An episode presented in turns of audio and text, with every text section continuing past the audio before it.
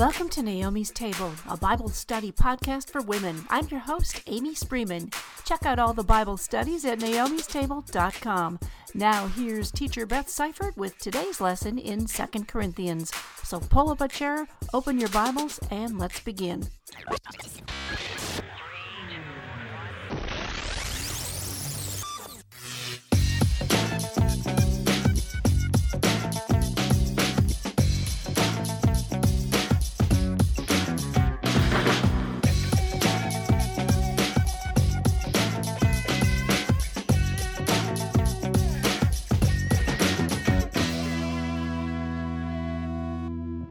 Well, welcome to the study in the book on Second Corinthians, ladies. And today we're just going to go through an overview of the book and talk about who wrote it, why they wrote it, what was the purpose, where it was going.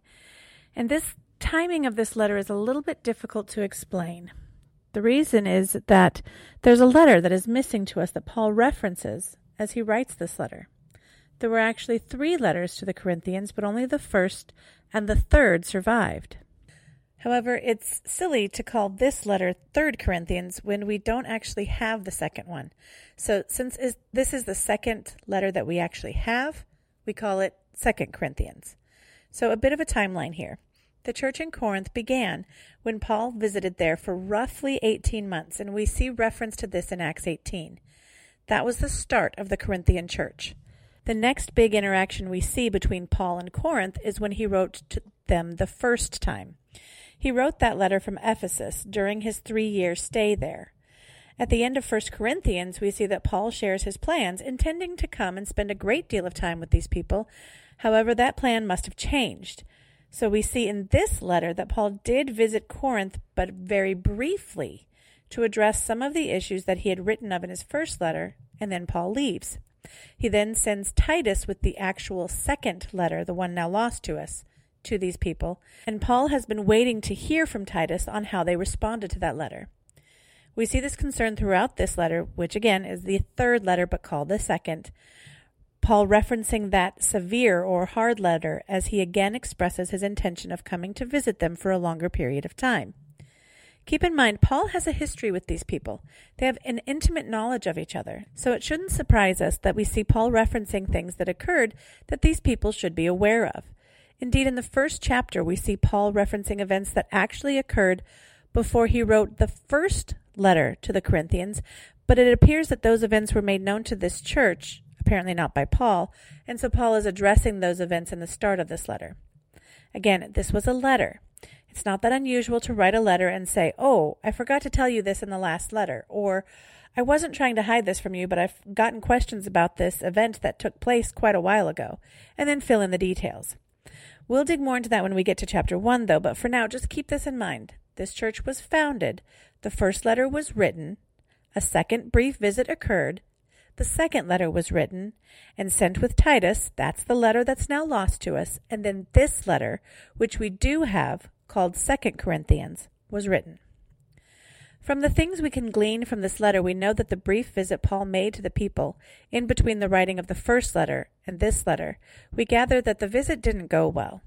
Paul talks about how that visit was made in sorrow, and while we don't know specifically what that was, there are hints in chapter two that suggest that someone in Corinth had opposed Paul in an aggressive way or maybe seriously offended Paul. We learned that Paul has now heard from Titus as to how the people received the letter he was charged with delivering, and Paul is relieved by their response.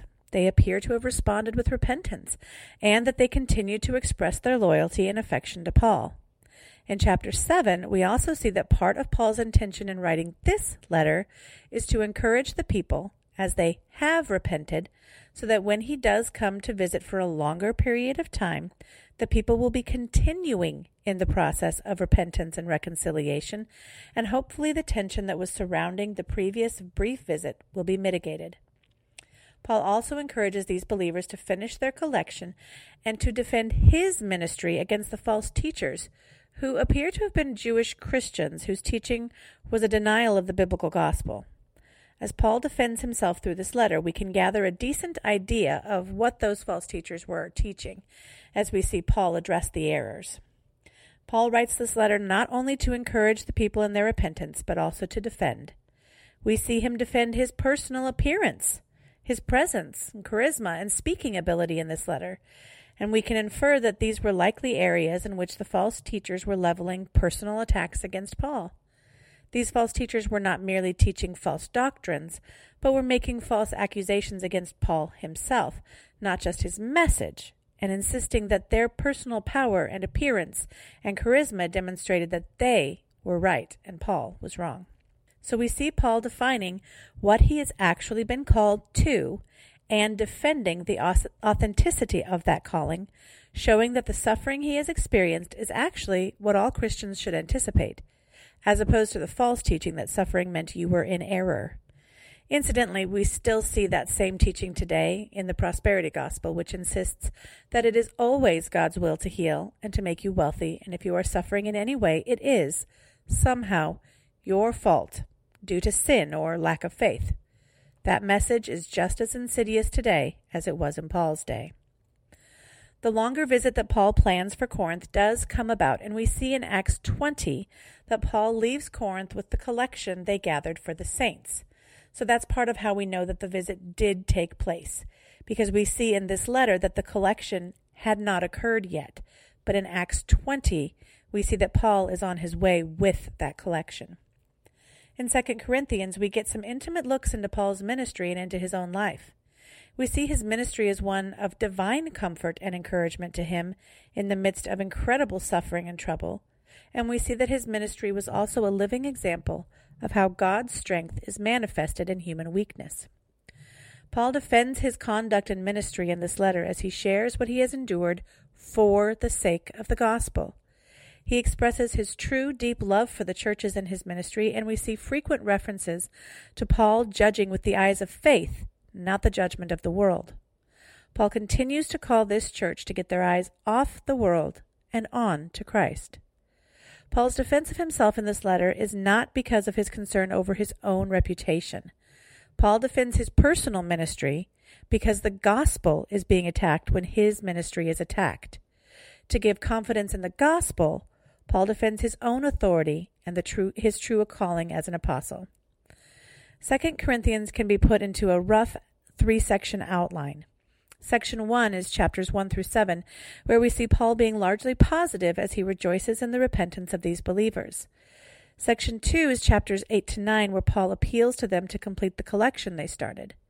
Section three is chapters ten to thirteen, where Paul deals with the painful issue of the false teachers and their accusations.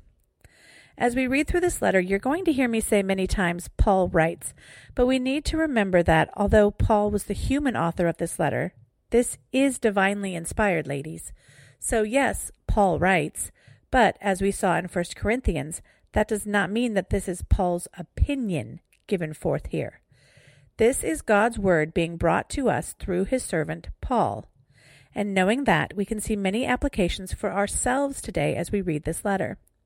The call to repentance and reconciliation is something that is still not done well among believers today. We desire our own agendas far more than we desire reconciliation, and we should receive the rebuke of this letter and apply it to ourselves, not to those around us. Also, we will see very practical instructions for living out our Christian lives and for our interactions with those who are in the body of Christ. We also see the danger of false teaching and how easy it is to be led astray. We should read these concerns here and apply this with soberness to all the teaching that we sit under, inside and outside of our churches. We should know that not all that calls itself Christian is Christian, and we should be wary as a result of anything that veers from Scripture. The music we listen to, the books we read, the instruction we receive should all be filtered through the lens of Scripture, even when that music or book or teacher calls itself Christian. So ladies, as we begin this letter to the Corinthians, spend some time in prayer today, just asking God to help prepare your heart to hear what he has to say in this letter. May we take his word and apply it first to our own lives. Then may we apply it in the body that we serve with and in the world that we live in. You'll find the notes for this study under the Bible Studies tab of the website, naomi's table dot com, under Day one, Overview.